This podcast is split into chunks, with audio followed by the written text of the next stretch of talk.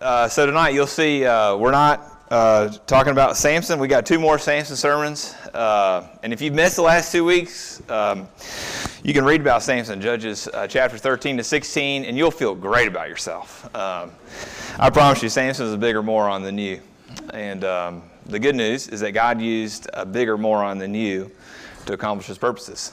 Um, so we're going to take a break uh, from Samson, and um, we're going to talk about money tonight. But uh, I told you earlier that I needed to tell a little bit of the story, um, how we got here. How did this group of people get in this room? Uh, well, it started a little over three years ago. Uh, I was uh, an assistant pastor at the main site, and um, we had this season of giving. And in that season of giving at the main site, uh, was going to do three things. First thing I was going to do was kind of uh, do some, uh, build a new nursery and uh, finish the basement at the main facility. So there was con- some construction involved in this uh, season of giving. There's also paying down the debt. We had debt that was incurred by building the sanctuary that's currently there. We're going to pay down some of that debt. And uh, as we were sitting around saying, all right, we're going to have this season of giving, um, a couple people a lot smarter than me or Robert said, uh, hey, uh, if we finish the building and we pay down our debt, we're just going to have a bigger problem. Because um, you get, there are two full services, and we're still going to have two full services. So are you guys on board with having a third service? And everybody said, no, we do not want a third service. And that's when uh, starting a new church came into view. And so when the new church came into view, uh, it got thrown into this season of giving. We call it a capital campaign. And uh, so for the first three years uh, that we've been here, we're in, the th- we're in the fifth month of the third year. So we're about two and a half out of the three years in. Uh, we could go, if you guys didn't give a dime, uh, we were going to be paid for for three years, uh, which is really, really, really generous. Most of the time, uh, people in my shoes as a church planter, they have to go and raise uh, a few hundred thousand dollars uh, to get to the place where their church will be self sustaining. Uh, but for us, we were given a ton of money to, to get us the first three years. Um, that's all really great news. and it's also really great news that we're being cut off. Uh, the gravy train is ending. Uh, we have seven more months of the gravy train. Uh, and then we will be responsible uh, for ourselves. And uh, if we are self sustaining, um, then we get to be downtown Presbyterian Church or something like that. Uh, we no longer will be Tates Creek Presbyterian Church dash downtown. Um, so that's, that, that means we'll be led by leaders who are only in this room. and that means we'll be further integrated into the community. Uh, so all this is really great. Uh, and that's why uh, we've chosen to do just a few, uh, a few sermons uh, this year on money. And uh, we're not going to do this over and over, over again, I promise. we want to do other series that happen throughout the year. And, and we're doing this money thing by a few sermons here. we're publishing numbers, giving numbers in the bulletin. We've never done that before. And um, our neighborhood groups, which most of you are in. If you're not, you can just let me know and I'll help you out. But our neighborhood groups, we'll be talking about this uh, issue of giving over the course of a weekend sometime this fall or sometime this spring. Your neighborhood group leader will be in touch. Uh, so that's how we're tackling these issues. Uh, so before we get into our text today, uh, let me pray. Uh, Father, uh, we need so much more than something that's relevant, something that's clear, and even something that's biblical. What we need is for your Holy Spirit to breathe on your word. To open our eyes to the glory of Jesus. So, Lord, would you do that even now? In Christ's name, amen. Um, here's the big question Why do Christians give their money away? Why? I think it's a really important question, but as Americans, we usually ask practical questions when, when it, in regards to money. We say, uh, How do I give? What does my money go to? Do I get a tax write off? When do I give? Can I give electronically? Uh, these are practical questions, and Americans are practical. But I think the most important question when it comes to money is the why. Why do Christians give?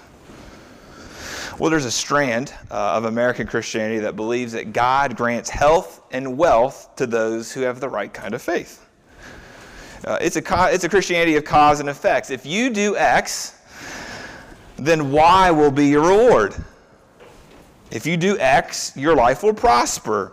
If you obey, you'll be guaranteed protection and blessing. In this whole movement, it's usually called the health wealth gospel. This whole wealth, uh, this whole this whole movement was started with this philosophical tradition back in the 1800s. It was called New Thought, and in New Thought, Uh, new, the New Thought says that positive thoughts yield positive circumstances, and negative thoughts yield negative circumstances. So, what Christians just did is they adopted that philosophy and they began to recite things like this God is in me. God's ability is mine. God's strength is mine. God's health is mine. God's success is mine. I am a winner. I am a conqueror. In other words, prosperity follows these believers and they are hashtag blessed. Uh, you can smell these leaders. You've seen these. The, the, you smell these leaders a mile away. They usually have uh, perfectly white teeth and perfectly coiffed hair. Uh, meanwhile, my teeth are a little bit stained from coffee, and I need a haircut. Uh, so I'm not a part of this strand, um, and, I, and I hope you aren't either.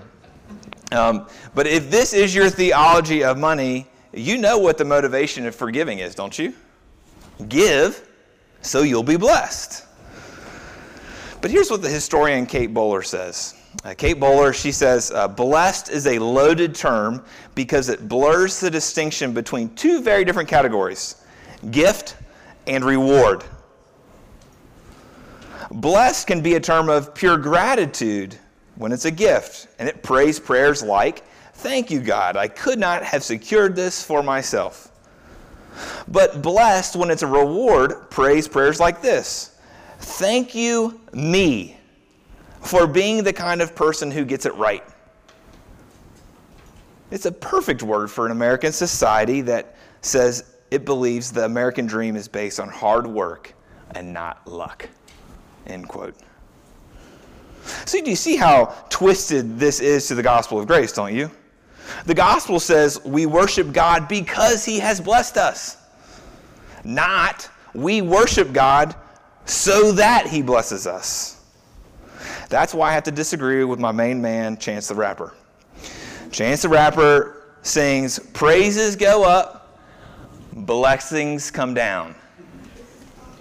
See, the gospel is just opposite.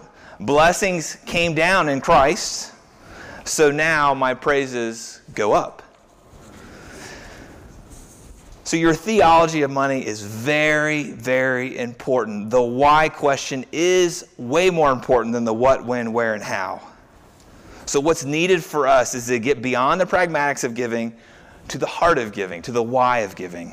And that's what Paul does in 2 Corinthians 8, verses 1 to 15. Let's read it together. Uh, we want you to know, brothers, about the grace of God that has been given among the churches of Macedonia. For in a severe test of affliction, their abundance of joy and their extreme poverty have overflowed in a wealth of generosity on their part. For they gave according to their means, as I can testify, and even beyond their means of their own accord, begging us earnestly for the favor of taking part in the relief of the saints. In this, not as we expected, but they gave themselves first to the Lord, and then by the will of God to us. So accordingly, we urge Titus that as he had started, so he should complete among you this act of grace.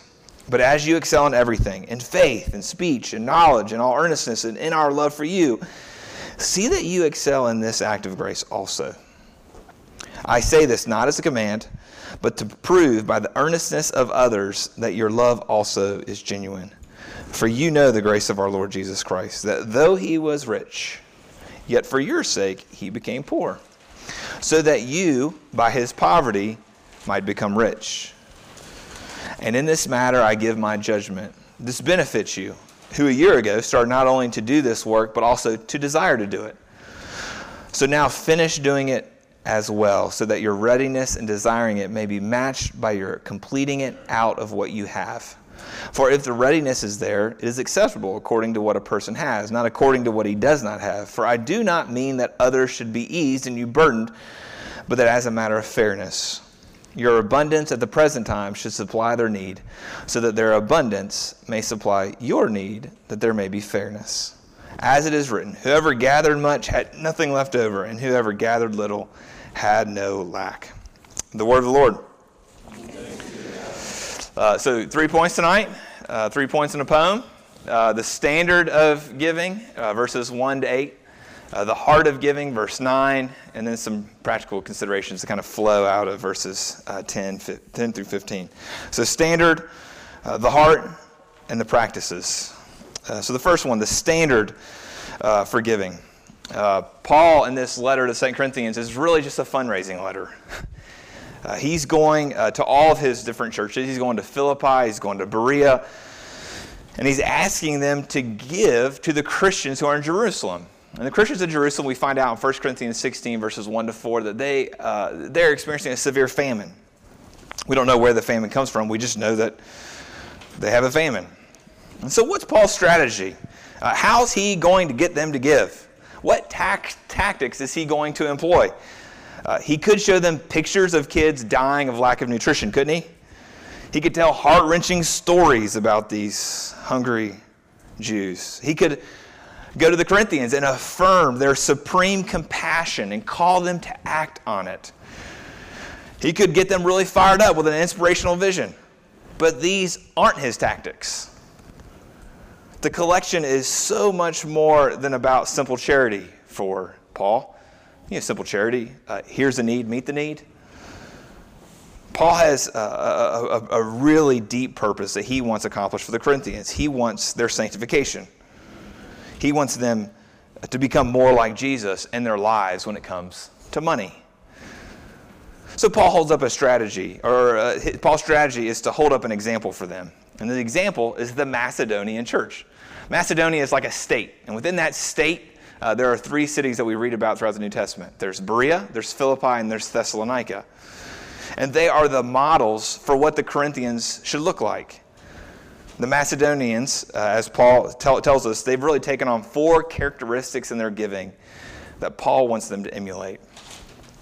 Their giving is joyful, sacrificial, voluntary, and God centered.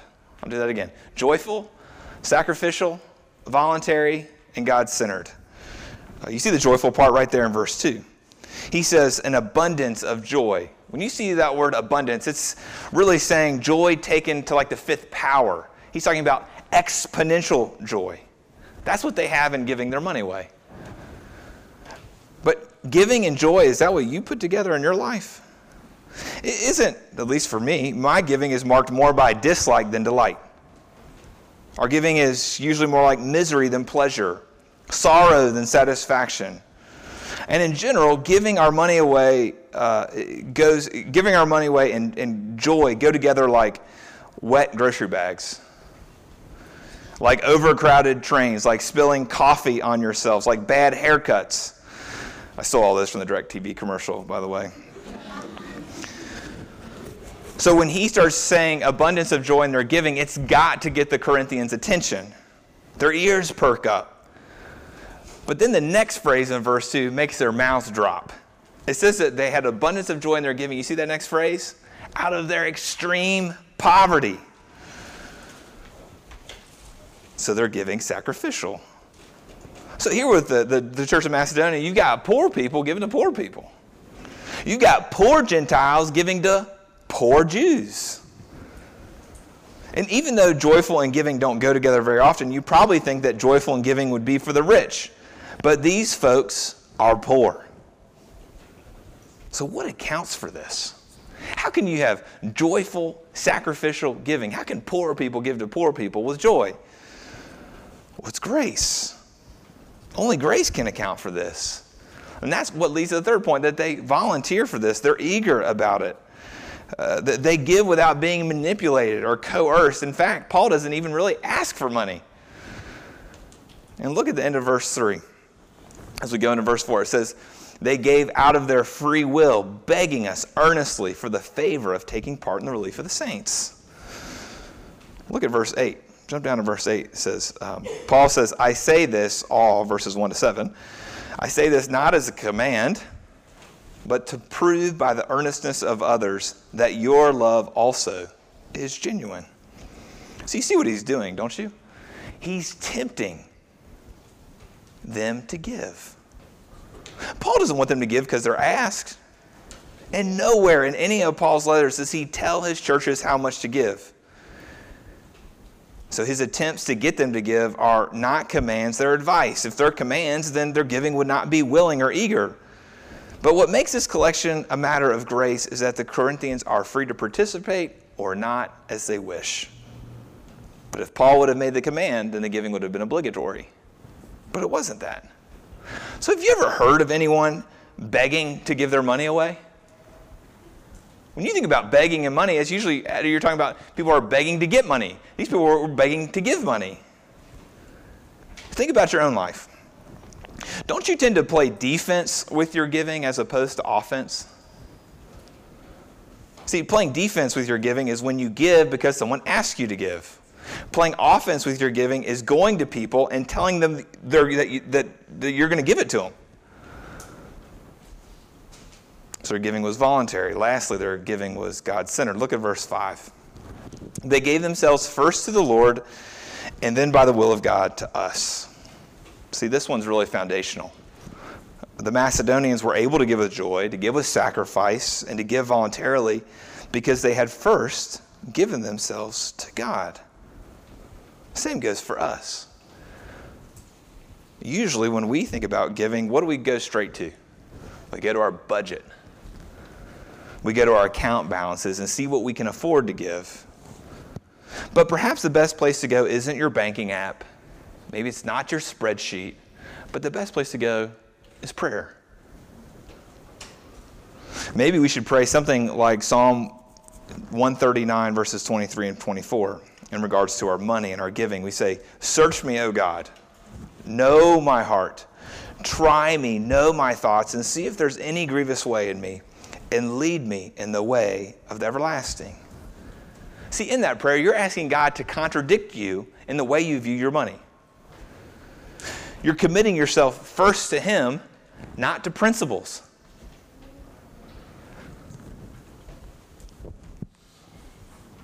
You're asking Him to expose something in you that you were previously unaware of. And this is really tough work. But this is what the Macedonians did they gave themselves first to the Lord. Now, you might hear these first four things, you know, giving joyfully, giving sacrificially, giving voluntarily, and giving uh, and, and, being God centered in your giving. You might say, Thanks, Marsh. Feeling pretty crummy. Um, giving, it really is more like misery than delight for me. Uh, when I think about sacrificial, I'd rather just give my loose change. I don't want to commit, commit, commit myself first to the Lord. That prayer from Psalm 139 sounds really scary for me. I'm out. You might be feeling guilty, but you're not feeling liberated. That's why Paul writes verse 9. You see it? For you know the grace of our Lord Jesus Christ, though he was rich, yet for your sake he became poor, so that you, by his poverty, might become rich. See, this is the heart of gospel giving. The Macedonians got the idea of joyful, sacrificial, voluntary, and God centered giving. They got it from Jesus.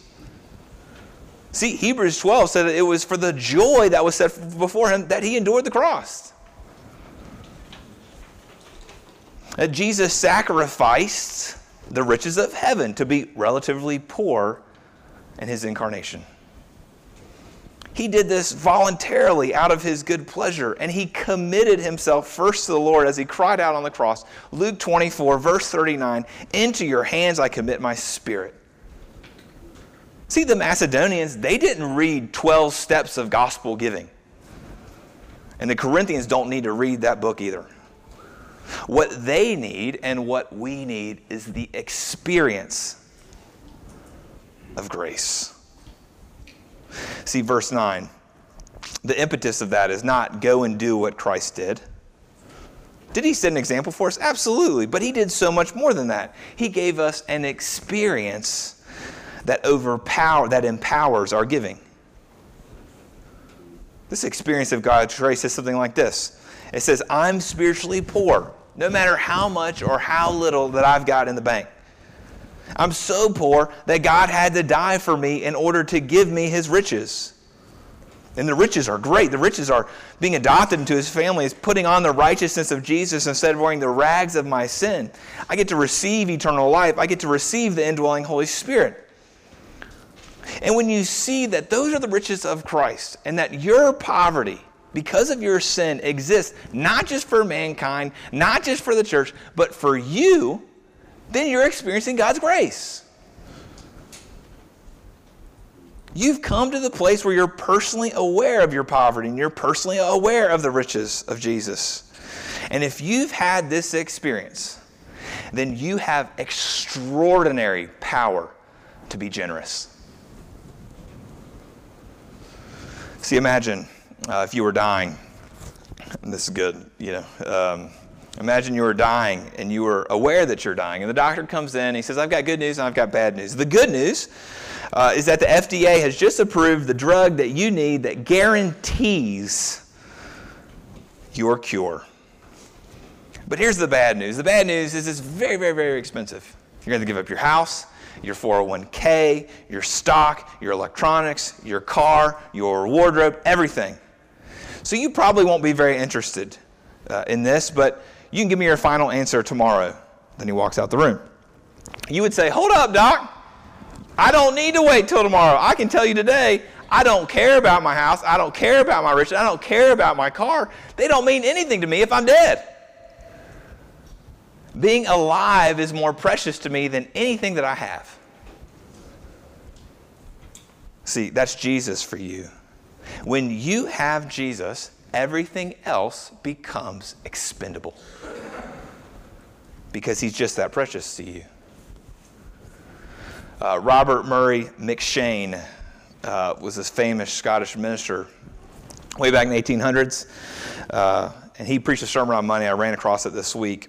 And in his sermon, he creates a mock conversation between a, a minister and a congregant.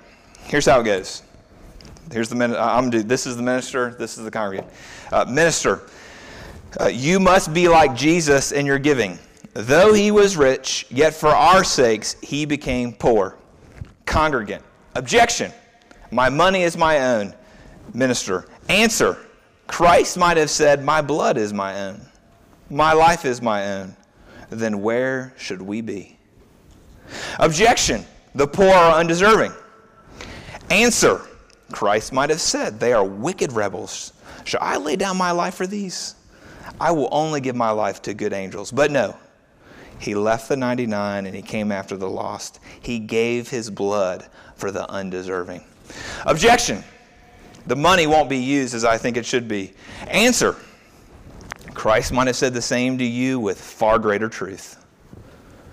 Christ knew that thousands would trample his blood under his feet, that most would despise it, and that many would make it an excuse to sin even more, yet he gave his own blood.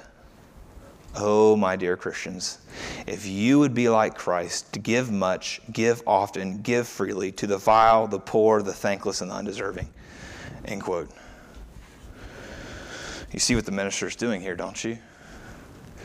He's saying that giving becomes a reflex, a natural response to the reception of the grace of the gospel. Grace wells up in us so that our giving can overflow from us. See, that's the heart of giving. It's not a vision, it's not a mere charity, it's the gospel that motivates us.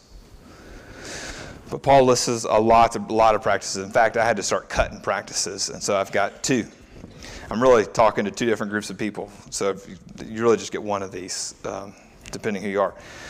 Uh, the first one giving is not just for rich people. The Macedonians proved this to be true, right? They gave out of their poverty. That means that all Christians are on the hook for giving. See, I think many of us, we approach giving like we approach going out to eat with our parents. You know, uh, you know how this goes, don't you? You go out to eat with your parents and you expect them to pick up the tab. Well, when it comes to giving uh, in the church, when it comes to giving the, to the poor in our city, when it comes to giving to the needy in our church, we think the people with more money than me will take care of it. But that's just not true. See, I, I know a lot of you are just getting uh, started in this thing called adulting, and things seem really tight. But what if giving uh, from your first taste of adulting to the last taste of your adulting? What if giving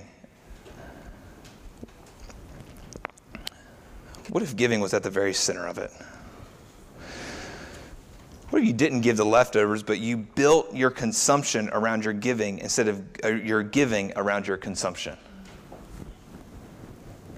I think that's what the Macedonians give. The only reason they were able to give so much is because they spent so little on themselves. The second thing um, so giving isn't just for rich people. Uh, rich people are to be extra generous. Uh, Corinth uh, was uh, probably the richest of all the churches that Paul dealt with. Uh, the, church, the, the city of Corinth, the, the economy was booming because it was a port city. Going from Rome uh, to modern day Turkey or to modern day Middle East, you had to go through Corinth. So, Paul is trying to show that a huge part of their discipleship as wealthy Christians is going to involve their giving. And he wants them to know that money is like fire. See, inside the fireplace, fire is a really good thing. It's a constructive thing. Outside the fireplace, the fire is a bad thing. It's a destructive thing. So money is very powerful. It can accomplish all kinds of good, but it can also rot your soul if you hold on to it. And the test of genuine faith is your willingness to give and volunteer to live below your means, to not spend needlessly on yourself so that you can give your money away. And for all of us, those who just started adulting, those of us who have a few years under our belt, my dream uh, for our church when it comes to money is not that we would meet budget. My dream is not that we would have way more uh, giving than our budget so that we can start thinking about a building. My dream is that all of us, whether you make $20,000 a year or $200,000 a year, that you will be so moved by the grace of Jesus that you would give your money away. And I say this because I want you to be happy. In verse 10, uh, Paul says that giving their, if the Corinthians give their money away, that it's going to benefit them, the givers. See, of course, their giving is going to benefit Jerusalem, but it's going to benefit them too. So give your money away, and lives will be touched, no doubt about it. But don't forget that your heart might be the heart that is most affected by your giving. Let's pray.